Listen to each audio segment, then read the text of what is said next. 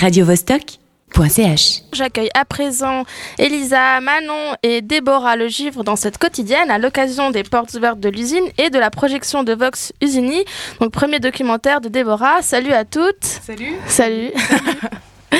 Eh bien, je propose qu'on commence par parler de l'usine, un lieu qui réunit salles de concert, théâtre, ciné, ateliers, bref, plus d'une dizaine d'assos ou collectifs qui font vivre ce centre culturel autogéré. Euh, je vais vous demander, ça fait combien de temps que vous participez à la vie de l'usine et comment avez-vous découvert ce lieu? Peut-être, euh, Elisa, tu peux Oui, euh, moi, ça fait, je pense, à peu près 5-6 ans que je suis à l'usine, quelque chose comme ça. Et euh, je suis rentrée euh, par euh, l'atelier archicouture, qui est donc euh, euh, à l'origine un atelier d'architecture, mais qui est devenu couture, d'où le nom d'archicouture. Et puis voilà, je me suis investie un petit peu dans toutes les activités de l'usine euh, et dont euh, les portes ouvertes auxquelles je participe depuis, depuis qu'on en fait. Et toi, Manon? Euh, moi, je viens d'arriver à l'usine depuis 5 mois. La, toute tout nouvelle euh, de l'équipe. C'est notre nouvelle permanente. Et Déborah, toi, ça fait déjà un petit moment aussi que tu es dans l'usine. Euh, moi, ça fait un peu plus longtemps, ouais, une, une dizaine d'années environ. Et puis j'ai commencé par euh, travailler dans les salles de concert, à faire des petits boulots. Et puis un jour, je, 'fin, je me suis retournée vers le Spoutnik et puis j'ai appris le métier de projectionniste. Et t'es rentrée dans le cinéma. Voilà, je suis Total. rentrée dans Voilà. le cinéma. Et euh, documentaire à, donc à voir euh, ce week-end. Euh, avant de parler documentaire, je me demandais aussi quel a été l'impact euh, de la fermeture du site d'Artamis euh, sur l'usine. Est-ce que ça, ça a renforcé le, le rôle de cet acteur culturel qu'est l'usine ou ça l'a fragilisé?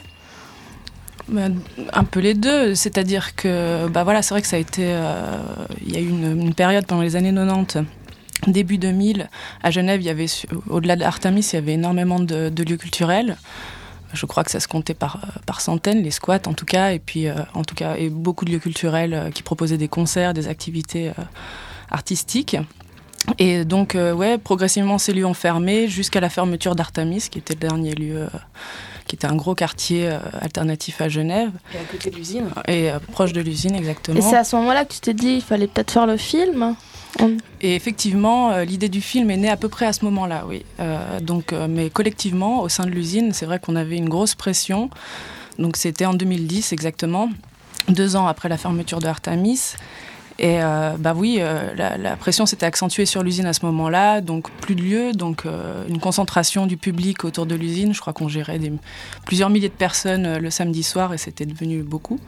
Et puis bien sûr, on déplorait le, le manque de lieux suite à ces fermetures. de, dans ce documentaire, donc qui est déjà passé à Vision du réel, qui repassera donc euh, ce, ce week-end. Euh, tu as privilégié les témoignages des acteurs de l'usine, donc le personnel, les bénévoles, les artistes. Pourquoi cette vision de l'intérieur et pas un regard extérieur? Eh bien, ça, c'est un, un parti pris. C'est vrai que peut-être que ça se rapproche assez de, de ma propre vision de l'usine. Moi, je fais, je fais partie de l'intérieur. Et puis, ben, je trouvais que c'était euh, c'était intéressant de- d'aborder l'usine depuis l'intérieur. Voilà, c'est un choix. Il y avait déjà un film, euh, euh, Place aux volontaires, de Kate Ready. Tu l'as vu? Quelle est la différence entre ces deux documentaires, ces deux films? Euh, ces deux films assez, effectivement, qui abordent des sujets assez, assez similaires, mais à 16 ans d'intervalle. Donc, euh, c'était dans les, en 2000, je crois qu'il est sorti ce film. Bah, du coup, c'est intéressant de regarder les deux et de voir euh, l'évolution du contexte, euh, les choses qui n'ont pas changé aussi. Et, euh, et puis, ça- on sent un peu les choses évoluer. Elisa, toi, tu as pu voir euh, le film? Oui, je l'ai vu, le film de Deb, bien sûr. Ouais. Bien sûr. Qu'est-ce que tu en as pensé euh, euh, de cette, euh, cette vision des ces témoignages? Que, Toi, ça fait déjà un peu plus longtemps que tu es là par rapport à, Bah, à c'est- Manon. C'est vrai que c'est intéressant parce que, comme dit Deb, euh, elle, elle fait partie de l'usine de l'intérieur, donc elle a raconté ça. Et puis, moi, pour moi, c'est super de voir effectivement euh, ce qui se passe de l'intérieur. On a l'impression de, de voir un petit peu euh, ce qu'on vit au jour le jour, quoi. Et c'est- très intéressant pour quelqu'un qui fait partie de l'usine. Et je pense que c'est également très intéressant pour quelqu'un qui est hors usine et même hors Genève, de voir un petit peu les- les- les comment on gère un, lieu comme ça, euh, quel impact culturel ça peut avoir sur les gens, etc. etc. Et j'espère que ça montre euh, l'importance cruciale de lieux comme ça, parce qu'on a un public euh, qui, qui est pas celui des boîtes de nuit, etc. etc. mais, mais qui, qui, qui, est qui sont des vrais acteurs de la vie culturelle, et c'est pour moi c'est très très important. Quoi. Donc c'est bien de le montrer. Et alors, comment vous voyez l'avenir de l'usine? C'est plutôt optimiste, plutôt pessimiste? Là, j'ai trois générations euh, Moi, j'ai envie de le voir optimistement, c'est sûr, optimiste. Mais par contre, il faut toujours garder à l'esprit que c'est des lieux qui sont menacés. Euh, l'usine, ça fait 25 ans et quelques que ça existe. Euh, au début, c'était difficile. Au milieu, c'était difficile. Maintenant, c'était difficile. Et plus tard, ce sera difficile. Il faut jamais oublier de se battre pour garder des lieux comme ça, je pense. J'ai une question pour Manon. Toi, tu es la, la plus, plus jeune ici. pourquoi tu as voulu intégrer l'usine? Bah, moi, ce qui m'a attiré, c'est euh, le fonctionnement, en fait, le mode de fonctionnement collectif qui était euh, assez, euh, en plus, en grand nombre comme ça. Donc ça, c'est la première chose qui m'a attirée. Et puis ensuite, la diversité aussi que le lieu y propose, c'est-à-dire qu'il y a à la fois des espaces de pratique artistique et à la fois des espaces de diffusion. Donc c'est aussi c'est, ces deux, choses-là qui sont intéressantes à mettre en, perspective ensemble et dans un même espace. Et du coup, euh, ouais, c'est aussi euh, la diversité que des lieux comme ça peuvent proposer, du coup, euh, à l'échelle d'une ville aussi comme Genève, qui est une ville que je connaissais pas du tout, mais qui est une ville aussi francophone, parce que moi j'étais à Montréal avant. Et puis, je trouve que c'est aussi intéressant de voir comment ces villes francophones, elles, font exister des lieux ou pas, justement. Alors, Elisa, à quoi servent ces journées portes ouvertes de manière générale? Là, c'est pas la première que vous, vous faites Non, c'est la quatrième maintenant. La première, elle a eu lieu euh, à l'occasion des 25 ans de l'usine. On avait fait une, euh, grande journée de fête pour fêter l'anniversaire de l'usine. Et puis, euh, Alex, qui organise aussi avec nous les portes ouvertes, ainsi qu'Alice, avait eu l'idée de faire de ces portes ouvertes. Et voilà, ça s'était super bien passé. Il y avait eu beaucoup de gens qui étaient venus faire les visites guidées. Les gens étaient très intéressés et tout. Et au départ, ça partait de l'idée d'essayer de montrer aux gens qui viennent rarement aux soirées, parce que c'est vrai qu'il y a les soirées du zoo qui commence à 11h, c'est certains publics, c'est pas tout le monde. quoi. Nous, on voulait aussi montrer à l'usine aux familles, aux gens du quartier, à, toutes sortes de gens. Ça avait très bien marché, les gens étaient ravis. Du coup, on avait réitéré ça euh, au printemps 2015, l'an dernier. C'était du coup la deuxième. On a eu une troisième série de visites guidées à la fin de l'an dernier. Et puis voilà, on réitère ça euh, cette fois euh, pour la quatrième fois en espérant montrer l'usine et tous ces recoins qui ne sont pas accessibles euh, en temps normal en fait. Eh bien, quelles sont les activités proposées cette fois-ci durant ces portes ouvertes? Bah, Donc il y aura toujours les classiques visites guidées qui vont avoir, euh, qui vont avoir lieu euh, donc, dans tout le bâtiment. Donc, comme dit Elisa, ça va permettre aux personnes de voir vraiment tous les ateliers, puis les espaces aussi euh, quand ils ne sont pas en, en, train de diffuser des œuvres, comme le zoo ou le théâtre, enfin voilà. Et il y aura aussi cette année un petit marché aux fleurs et petits plantes prix libre qu'on a mis en place avec les filles dans le hall pour... C'était l'idée de qui ce, ce, marché aux plantes, aux fleurs De Manon et Alice. C'est ton idée?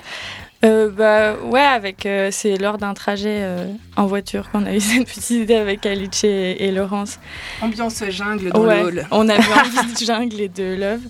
Et puis du coup, on a on a bossé avec, enfin on a créé du lien avec les artichauts qui sont qui est une asso qui est vraiment aussi qui partage des valeurs assez similaires on trouvait à l'usine de collectif puis de d'éthique aussi comme ça. Et du coup, on a travaillé avec eux, on a été planté tout ça, puis là, ça fait plusieurs centimètres, donc c'est prêt à être euh, offert et à prix libre, enfin vendu à prix libre euh, dimanche. Ensuite, il y aura euh, au zoo, les filles et garçons du zoo, ils vont faire une, friperie. Et puis il y aura aussi un coiffeur qui s'appelle Bruno Moraes, qui est Underground Hair, qui est un, peu un coiffeur nomade qui, qui, a fait ça dans les favelas au Brésil, qui vient faire ça aussi. Et puis, il y aura bien sûr tous les ateliers ouverts, donc crash papier, l'atelier de sérigraphie, archicouture et plein d'autres. C'est aussi Crash Papier qui signe donc le, le visuel de Thomas Perrodin. des portes ouvertes. Mhm. Exactement, ouais. Qui est euh, du coup euh, vraiment aussi dans le trip euh, jungle. et, et puis aussi, il y aura un peu d'archives qu'on a envie de montrer et puis euh, de la musique et puis plein d'autres. Et des projections Spoutnik toute l'après-midi avant le film de, de, Déborah à 19h. Ça, et il y aura les filles euh, de Molotofu qui font de la bouffe euh, vegan, végé, qui vont aussi servir de la bouffe dans le hall. Et puis, et puis Il y a à manger, il y a à boire. La Macno sera ouverte pour boire un coup. donc Molotofu, on aura certainement du thé glacé, plein plein d'activités quoi. Ouais, voilà, ça va vivre. Juste préciser que pour les visites guidées, ça commence à 13h et la dernière, la dernière euh, départ est à 18h. On s'inscrit sur place. sur place. J'avais envie de rebondir sur, euh, sur les archives, justement. Vous voulez les ouvrir, euh, c'est ce que tu as dit cette année en particulier, ou vous le faites à chaque porte ouverte? C'est des archives qui, qui, ont déjà été mises en place. Alors, je ne sais plus à quelle occasion, pour les 25 ans, peut-être, Déborah tu... Non, alors les panneaux, ils ont été réalisés, je crois, plutôt pour les 15 ans. Ça, ce serait à, vérifier. Et c'est un travail de, photographique de, de, de, Nick Ulmi et de euh, Dominique Bruguer. Et c'est des grands panneaux qui retracent l'histoire de l'usine où ils ont un peu euh, concentré euh, et fait une composition avec des archives. Voilà. Donc on pourra les, les voir, une sorte d'installation.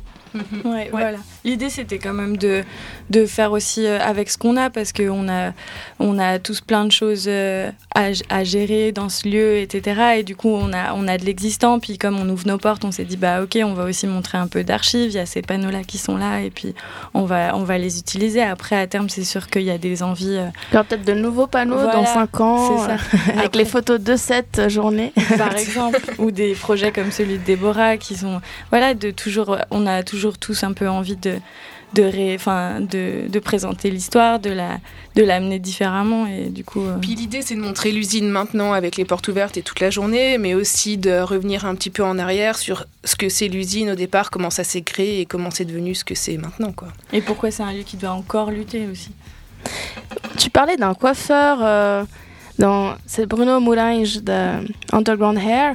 Euh, Comment vous l'avez rencontré? C'est assez, euh, pas mal. Enfin, son travail, euh, d'abord dans les favelas, mais on voit beaucoup aussi des. Il fait des photos. Enfin, il est en extérieur, il coupe des cheveux sur des endroits pas possibles. c'est marrant. Bah, ouais, en fait, c'est tout simplement euh, les joies du collectif où il y a une des personnes du collectif, Julie Duzo, qui nous a dit eh, Moi, j'ai un pote qui arrive là, et puis il a envie d'occuper le hall aussi avec nous parce qu'il y a aussi. Enfin, on, fait aussi un peu de la bouffe, des fois le midi dans le hall. Donc ça aussi. Lui, il était venu à l'usine. En fait, le lieu lui a plu et il avait envie de, il avait envie de venir ici pour faire ça. Et nous, on est ravis, bien sûr. Donc c'est le petit côté euh, un peu. Moi, il y a déjà un coiffeur à l'usine. Exact. Michel, Michel, le cheveu sur la soupe, mais euh, du coup, il pourra pas faire coiffeur parce qu'il fait guide. Euh, voilà. qui sont ces guides qui vont qui vont être là? C'est que des gens qui sont dans l'usine? Alors c'est des gens de l'usine. c'est très varié. Il y a des, des, plus jeunes, des moins jeunes, des gens qui sont là depuis longtemps, des gens qui sont là depuis moins longtemps. Différentes associations du coup? Exact. Ouais, ouais mais que des gens de l'usine euh, qui, connaissent l'usine et qui amènent les, visiteurs euh, dans les différents lieux. Et dans chaque lieu, il y a quelqu'un du lieu qui accueille les visiteurs, qui fait un petit speech sur le lieu, etc. etc. On a deux, trois endroits où il y aura personne parce que c'était pas possible, les dispos de tout le monde, euh, voilà. Mais c'est vraiment des profils vraiment différents. tout voir, tout le bâtiment, euh, comme une sorte de promenade. Euh, Absolument. Une espèce de parcours comme ça dans tout le bâtiment, et puis euh, on visite les lieux. Et il y a, y a, y a des lieux les soupçonnés. Hein, ah, je pense qu'il y a des... Est-ce qu'on peut en connaître avant la visite guidée? Une petite bah, anecdote. Moi, je trouve qu'il y en a une qui est pas mal. c'est que l'usine, c'était une usine de décroississage d'or. Du coup, euh, au sous-sol, il y avait un coffre dans lequel ils gardaient l'or et ce, coffre-fort est devenu un studio de répétition pour les groupes. Moi, je trouve ça super. c'est vraiment super. C'est ironique presque. ouais, un peu. c'est des, des, punks qui répètent là-dedans. et eh bien voilà, je pense qu'on va conclure cette interview sur cette anecdote. Je vous remercie beaucoup et puis euh, je rappelle donc la journée portes ouvertes c'est euh, ce dimanche à partir de 13h. Radio Vostok .ch